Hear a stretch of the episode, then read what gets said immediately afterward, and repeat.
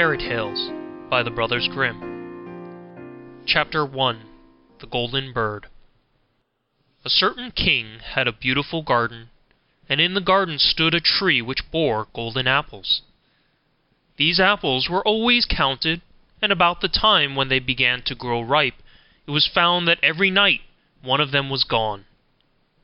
The king became very angry at this, and ordered the gardener to keep watch all night under the tree. The gardener set his eldest son to watch, but about twelve o'clock he fell asleep, and in the morning another of the apples was missing.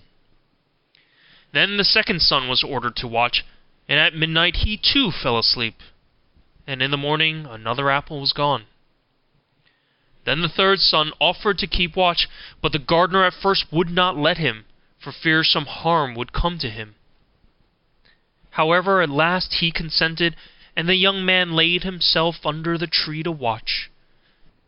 As the clock struck twelve he heard a rustling noise in the air, and a bird came flying that was of pure gold.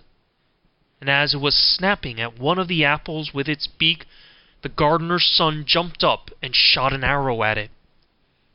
But the arrow did the bird no harm, only it dropped a golden feather from its tail, and then flew away.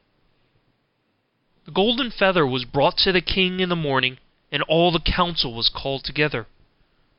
Every one agreed that it was worth more than all the wealth of the kingdom, but the king said, One feather is of no use to me, I must have the whole bird.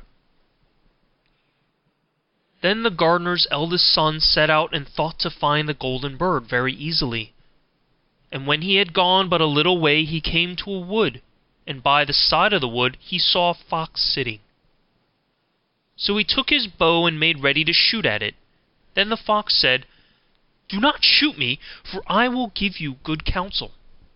I know what your business is, and that you want to find the golden bird.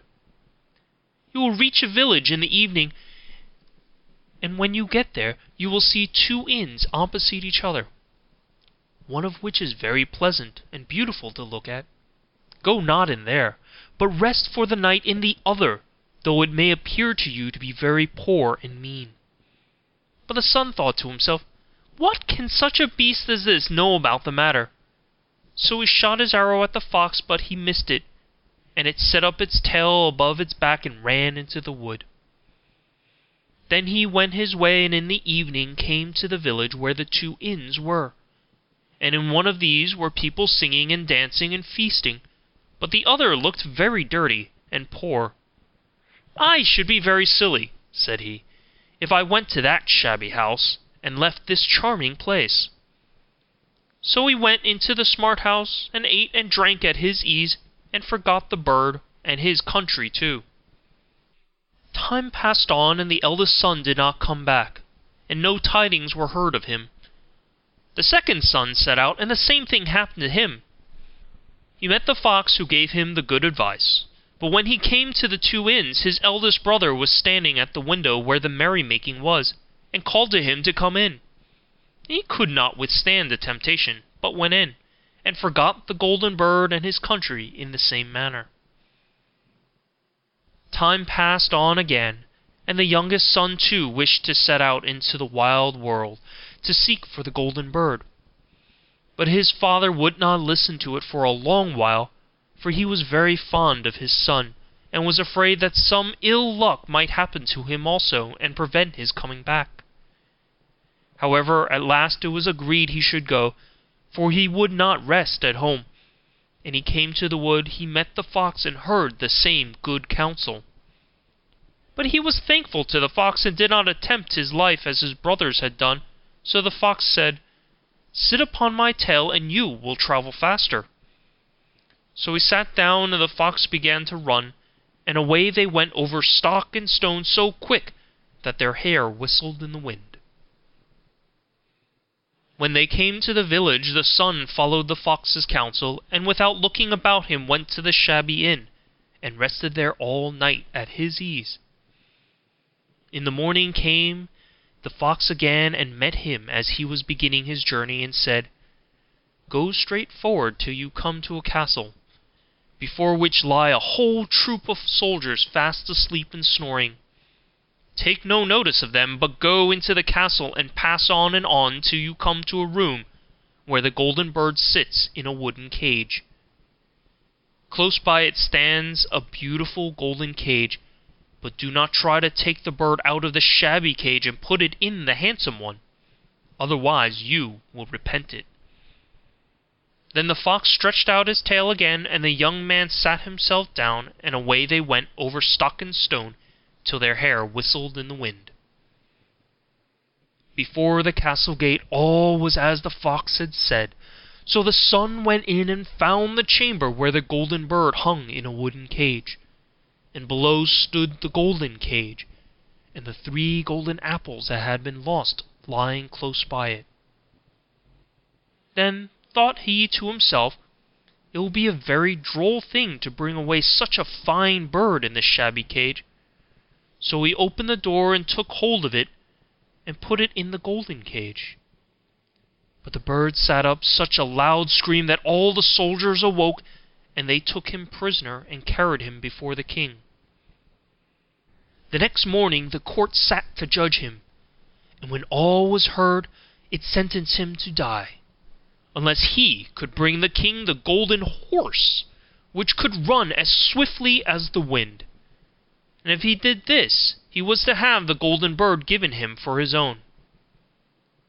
So he set out once more on his journey, sighing and in great despair, when on a sudden his friend the fox met him and said, You see now what has happened on account of you not listening to my counsel. I will still, however, tell you how to find the golden horse, if you will do as I bid you. You must go straight on till you come to the castle where the horse stands in his stall. By his side will lie the groom fast asleep and snoring. Take away the horse quietly, but be sure to put the old leathern saddle upon him, and not the golden one that is close by it.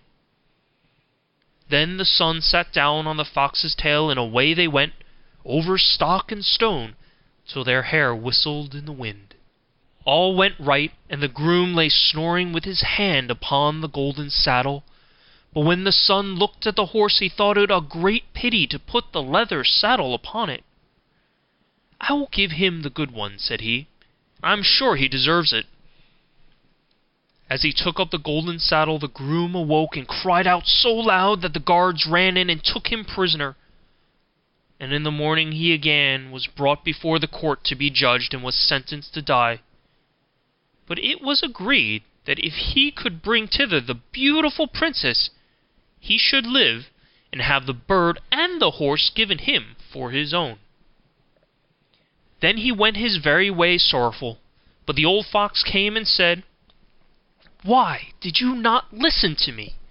If you had, you would have carried away both the bird and the horse. Yet will I once more give you counsel. Go straight on, and in the evening you will arrive at a castle. At twelve o'clock at night the princess goes to the bathing house. Go up to her and give her a kiss, and she will let you lead her away. But take care, you do not suffer her to go and take leave of her father and mother. Then the fox stretched out his tail, and so away they went over stock and stone till their hair whistled again. As they came to the castle all was as the fox had said, and at twelve o'clock the young man met the princess going to the bath, and gave her the kiss, and she agreed to run away with him, but begged with many tears that he would let her take leave of her father. At first he refused, but she wept still more and more, and fell at his feet, till at last he consented. But the moment she came to her father's house, the guard awoke, and he was taken prisoner again. Then he was brought before the king, and the king said, You shall never have my daughter, unless in eight days you dig away the hill that stops the view from my window. Now this hill was so big that the whole world could not take it away. And when he had worked for seven days and had done very little, the fox came and said, Lie down and go to sleep. I will work for you.' And in the morning he awoke, and the hill was gone. So he went merrily to the king, and told him that now that it was removed he must give him the princess. Then the king was obliged to keep his word, and away went the young man and the princess. And the fox came and said to him, 'We will have all three, the princess, the horse, and the bird.' 'Ah!' said the young man, 'that would be a great thing, but how can you contrive it?' 'If you would only listen,' said the fox, 'it can be done. When you come to the king and he asks for the beautiful princess, you must say, "Here she is," then he will be very joyful, and you will mount the golden horse that they are to give you. Put out your hand and take leave of them, but shake hands with the princess last. Then lift her quickly to the horse behind you, clap your spurs to his side, and gallop away as fast as you can.' All went right. Then the fox said, 'When you come to the castle where the bird is, I will stay with the princess at the door, and you will ride in and speak to the king. And when he sees that it is the right horse, he will bring out the bird; but you must sit still, and say that you want to look at it to see whether it is the true golden bird and when you get it in your hand, ride away.' This, too, happened as the fox said. They carried off the bird, and the princess mounted again, and they rode on to a great wood. Then the fox came and said, 'Pray kill me, and cut off my head and my feet.' But the young man refused to do it, so the fox said, 'I will at any rate give you good counsel. Beware of two things: ransom no one from the gallows, and sit down by the side of no river.' Then away he went. Well, thought the young man, it is no hard matter to keep that advice. He rode on with the princess till at last he came to the village where he had left his two brothers, and there he heard a great noise and uproar, and when he asked what was the matter, the people said, 'Two men are going to be hanged.' As he came nearer he saw that the two men were his brothers, who had turned robbers, so he said, 'Cannot they in any way be saved?' But the people said no, unless he would bestow all his money upon the rascals, and buy their liberty. Then he did not stay to think about the matter, but paid what was asked, and his brothers were given up, and went on with him towards their home. And as they came to the wood where the fox first met them, it was so cool and pleasant that the two brothers said, 'Let us sit down by the side of the river and rest awhile to eat and drink.' So he said, 'Yes,' and forgot the fox's counsel, sat down on the side of the river, and while he suspected nothing, they came behind and threw him down the bank, and took the princess, the horse, and the bird, and went home to the king their master, and said, 'All this we have won by our labour.' Then there was great rejoicing made, but the horse would not eat, the bird would not sing, and the princess wept. The youngest son fell to the bottom of the river's bed. Luckily it was nearly dry, but his bones were almost broken, and the bank was so steep that he could find no way to get out. Then the old fox came once more, and scolded him for not following his advice, otherwise no evil would have befallen him. 'Yet,' he said, 'I cannot leave you here, so lay hold of my tail, and hold fast.' Then he pulled him out of the river, and said to him as he got upon the bank, 'Your brothers have set watch to kill you, if they find you in the kingdom.' So he dressed himself as a poor man, and came secretly to the king's court, and was scarcely within the doors when the horse began to eat, and the bird to sing, and the princess left off weeping. Then he came to the king and told him all his brother's roguery, and they were seized and punished, and he had the princess given to him again, and after the king's death he was heir to his kingdom. A long while after, he went to walk one day in the wood, and the old fox met him, and besought him with tears in his eyes to kill him, and cut off his head and feet. And at last he did so, and in a moment the fox was changed into a man, and turned out to be the brother of the princess, who had been lost a great many, many years. Chapter 1.